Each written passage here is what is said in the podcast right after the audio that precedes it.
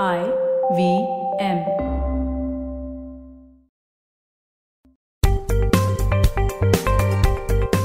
नमस्ते दोस्तों, स्वागत है आपका, क्योंकि इस पॉडकास्ट का नाम है आपका पैसा वैसा। सवाल आपके जवाब हमारे, मैं हूँ आपका होस्ट अनुपम गुप्ता। ये एपिसोड दूसरा है हमारे क्रेडिट स्कोर के विषय पर। इसका पहला जो था, ये पिछले पिछले एपिसोड में हम लोग ने डिस्कस किया था। हमारे गेस्ट तब और आज भी हैं Nikunj Bhagat head of products and business architect and at at CRIF India Nikunj, स्वागत है आपका। सवालों का सफ़र चलता रहे। तो हमारा जो आखिरी सवाल था पिछले एपिसोड का, वहाँ हम लोग ने एंड किया था कि अगर क्रेडिट कार्ड कैंसिल किया तो उस पर अगर कुछ हमारा क्रेडिट को प्रभावित हो सकता है तो। मुझे एक्चुअली इसमें और एक सवाल मुझे ये आया था कि जो क्रेडिट लिमिट होती है और इसका जो यूटिलाइजेशन होता है ओके तो इसमें मुझे आपसे ये पूछना था कि अगर मेरे पास समझिए एक क्रेडिट कार्ड है जिसपे एक लाख का लिमिट है, ठीक है? या मेरे पास दो क्रेडिट कार्ड है जिसका पचास पचास हज़ार का लिमिट है। तो ये पहले और दूसरे सिचुएशन सिनेरियो में कुछ फ़र्क होता है अगर मैंने ये जो लिमिट थी कैसे यूज़ करूँ? कुछ इसमें फ़र्क पड़ता है कि मेरे पास एक क्रेडिट कार्ड है या दो क्रेडिट कार्ड है या मेरा टोटल क्रेडिट लिमिट में ज़्यादा फ़र्क पड़ता है? सो so, धन्यवाद अनुपम जी फिर से इस एपिसोड में बुलाने के लिए। तो आपका जो सवाल है वो काफ़ी होता है ऐसा इस तरीके से काफ़ी फ्रीक्वेंट सिनेरियो टाइप है। अगर आप देखेंगे तो हम जो पिछले बार बात कर रहे थे कि क्रेडिट स्कोर जो है एक सारांशित अ, अंकगणित है एक तरीके का और उसमें अगर आप देखते हैं तो कुछ बहुत प्रभावी ये होते हैं पक्ष। उसमें से एक होता है आपका किस तरीके के आपके पास में ऋण है और उसके साथ में होता है कि आपका किस तरीके का उनका यूटिलाइजेशन है।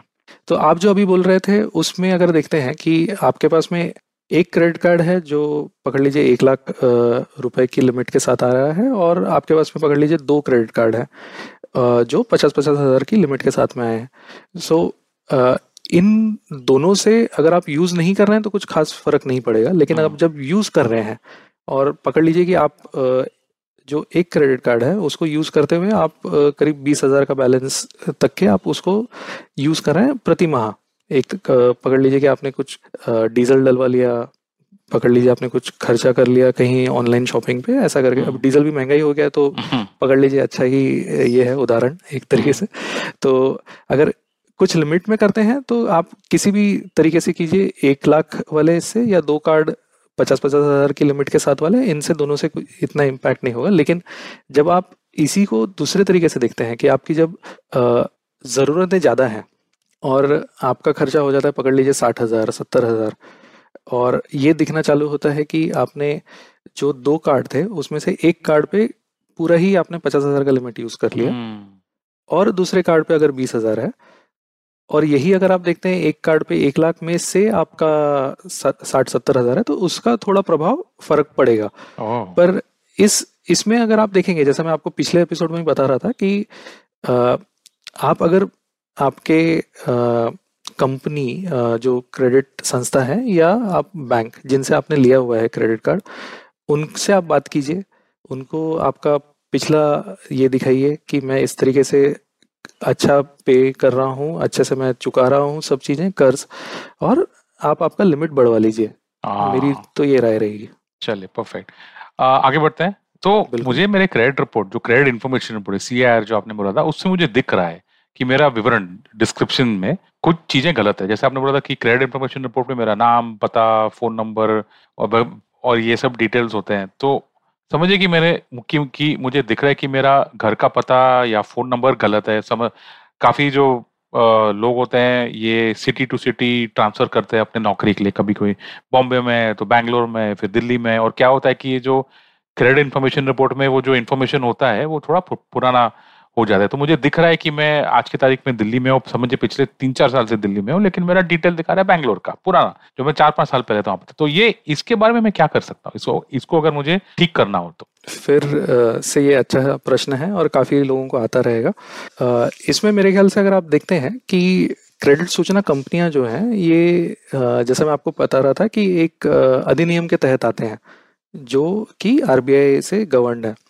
और उस अधिनियम में आपको एक ग्राहक की तरफ़ से जो प्रोविज़न किया हुआ है वो है आपका डिस्प्यूट मैनेजमेंट का। तो इसके अंतर्गत आप इस तरीके की चीज़ें सुधार सकते हैं। लेकिन अगर आप इसको ये भी देखें कि हो सकता है कि आपका पता या फ़ोन नंबर या कुछ और जानकारी गलत होने से ज़्यादा आपकी जो ऋण भुगतान की जानकारी है वो गलत होने के वाकई ज़्यादा होते हैं। हम्म। तो उसमें आपने जो बैंक है, उनसे संपर्क करना चाहिए। उनके इसमें एक अवधि होती है तीस दिनों की। उसके बीच में वो डेटा आपका सुधर के फिर से आपकी जो क्रेडिट रिपोर्ट है, उस पर आ जाएगा सही तरीके से। और ये एक नॉर्म तरीके से होता है, जिसको आप देख लीजिए कि रेगुलेटर भी फॉलो करवाते हैं। और अब आ जाते हैं कि जैसे आप पकड़ लीजिए कि आपकी क्रेडिट सूचना रिपोर्ट पे अगर आप निकालें और आपको ऐसा लगता है कि उसमें कुछ मेरी जानकारी जो शायद हो पता या फ़ोन नंबर ये कहीं गलत दिख रहा है तो मेरे ख्याल से पहली चीज़ तो है कि घबराने की कोई ज़रूरत नहीं है। आप ने ये देखना चाहिए कि वो जानकारी सही में आपकी है कि नहीं? दो तरीके से। एक तो है कि आपकी जानकारी है, पर वो जैसे आप बोल रहे थे कि बैंगलोर से दिल्ली आ गए या पकड़ लीजिए मेरठ से पुणे आ गए, इस तरीके की है तो आप उसको अपडेट करवा सकते हैं। और कई बार कैसा होता है कि जो ऋण का ये होता है आपका सूचना, वो जब आप ऋण ले रहे हैं, उस टाइम की आपके पास में कंपनियों में आती हैं। ओके। और इस सूचना में जो भी बदलाव होते हैं, वो आपके अगले ऋण लेने या फिर आप कहीं कर्ज लेने के लिए जा रहे हैं तो उससे उसमें बदलाव होते हैं। अगर आप इसको इस दूसरा देखें कि ये सूचना आपकी नहीं है तो क्या करना चाहिए?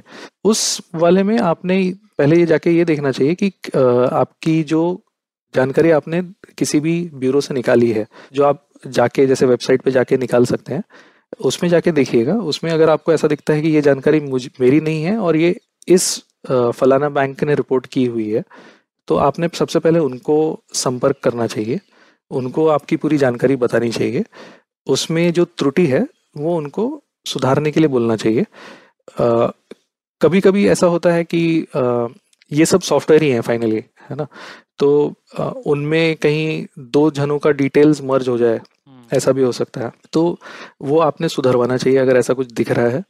और जैसे ही आप सुधरवाते हैं फिर आपने आपका आ, एक खुद निकालना चाहिए एक रिपोर्ट वेबसाइट पे जाके फिर से और फिर देखना चाहिए कि ये सही हुआ है नहीं हुआ है और उस तरीके से उसको आगे बढ़ना चाहिए। चलिए ठीक है। तो अभी बस दो और, और दो ही सवाल रह गए हैं कि तो मैं एक एक व्यवसायी हूँ बिजनेसमैन और मैंने मेरे कंपनी या मेरे धंधे के नाम पे मैंने एक ऋण लिया है लोन लिया है लेकिन ये ऋण मेरे खुद के निजी मेरे खुद के क्रेडिट स्कोर पर दिख रहा है। तो ऐसा क्यों होता है? मतलब कंपनी एक समझिए इंस्टीट्यूशन है और मैं एक इंडिविजुअल हूँ तो मेरे क्रेडिट स्कोर पे जो कंपनी के नाम पे लोन लिया था वो मेरे क्रेडिट स्कोर पे क्यों आ रहा है? ऐसा क्यों होता है? बिल्कुल। सो so, इसको इस तरीके से देखा जाना चाहिए कि आप जो ऋण ले रहे हैं आपकी इकाई के नाम पे या व्यवसाय के नाम पे, वो जब लेते हैं तो अगर आप प्रमोटर की हैसियत से लेते हैं और आपकी एक लघु इकाई है जिसके लिए आप ऋण ले रहे हैं तो उस, उसमें यह होगा कि कई बार आपको जो बैंक्स हैं, वो बोलेंगे कि हम आपको लोन आपके नाम पे देते हैं। एक तो ये हो गया जिसके कारण आपके क्रेडिट रिपोर्ट पे वो दिख रहा है कि आपने व्यवसाय के लिए लोन लिया है और वो आपकी रिपोर्ट पे दिख रहा है। दूसरा क्या होता है कि आ, आप कई बार आपकी इकाई के लिए लोन ले रहे हैं और या ऋण ले रहे हैं और उसमें आप गारंटर करके ये हो जा रहे हैं। तो उस सिलसिले में भी वो आपके क्रेडिट रिपोर्ट पे दिखेगा लेकिन उसका जो पकड़ लीजिए कि स्कोर पे एक तरीके से इम्पैक्ट है वो थोड़ा चेंज होता है। ठीक है। चलिए निकुंज जी आखिरी सवाल। मैंने हम्म। तो ये इंटरेस्टिंग है। मैंने आज तक ऋण कभी लिया ही नहीं लोन कभी लिया ही नहीं लेकिन मेरा प्रोफ़ाइल क्रेडिट ब्यूरो के पास है।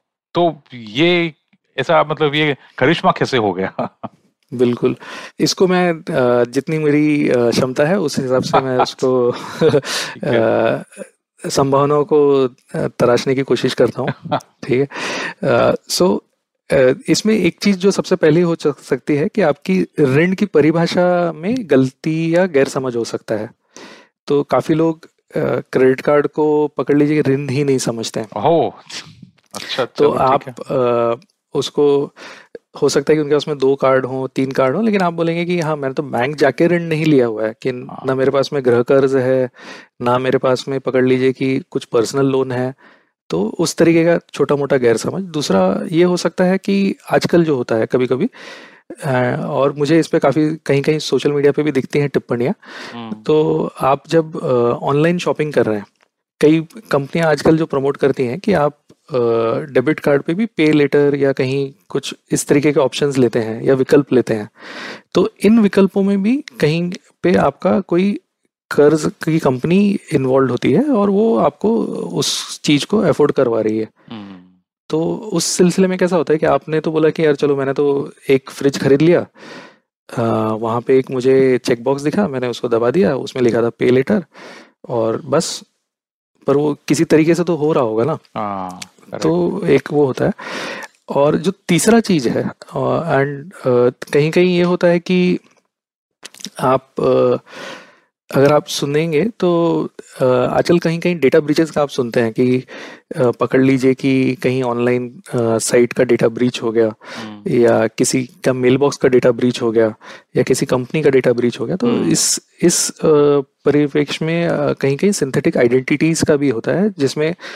कि आप तो नहीं ले रहे हैं लोन या कर्ज नहीं ले रहे हैं लेकिन कोई आपका डेटा यूज़ करके बिना उसकी मंशा की वो कर्ज चुकाना है वो पैसे लेके गायब हो सकते हैं। तो इस तरीके से भी आपका डेटा दिख सकता है। तो ये कुछ कुछ अ, हो सकते हैं है। तरीके जिनसे शायद आपका डेटा दिखे। इसमें आई थिंक अगर आप तीसरे वाले में हैं कहीं तो आपने शायद सबसे पहले जाके किसी को पहले आपने आपका क्रेडिट रिपोर्ट देखना चाहिए फिर उसके हिसाब से अगला एक्शन देखना चाहिए। हो सकता है कि आपको पुलिस में भी एफ़ रजिस्टर करने की ज़रूरत पड़ जाए। चलिए बढ़िया है। तो दोस्तों ये था हमारा एपिसोड आपका पैसा वैसा। आज के लिए इतना ही। सवालों का सफ़र चलता रहेगा। मैं धन्यवाद करता हूँ मेरे मेहमान हमारे विशेषज्ञ Nikunj Bhagat head of products and business architect at CRIF India Nikunj आपका बहुत बहुत धन्यवाद हमारे दर्शकों के सवाल का जवाब देने के लिए। मैं आभारी हूँ। थैंक यू एंड दोस्तों धन्यवाद आपका भी। आप ये पॉडकास्ट सुन रहे हैं। मुझे अ, मेरी ये आशा है कि आपको ये पॉडकास्ट अच्छा लगे। और अगर आपको कोई भी सवाल हो कोई भी चीज़ के बारे में फाइनेंस रिलेटेड तो आप हमें भेज सकते हैं मेरे ट्विटर अकाउंट पर। मेरा ट्विटर अकाउंट है बी फिफ्टी और मेरा नाम है अनुपम गुप्ता। मेरे ट्विटर में जो डीएम्स हैं वो सब खुले हुए हैं।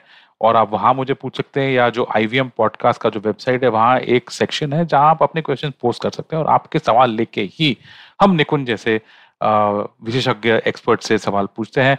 तो दोस्तों, ये एपिसोड सुनने के लिए आपका धन्यवाद। आपको मिलते हैं अगले एपिसोड पर। आपका पैसा वैसा।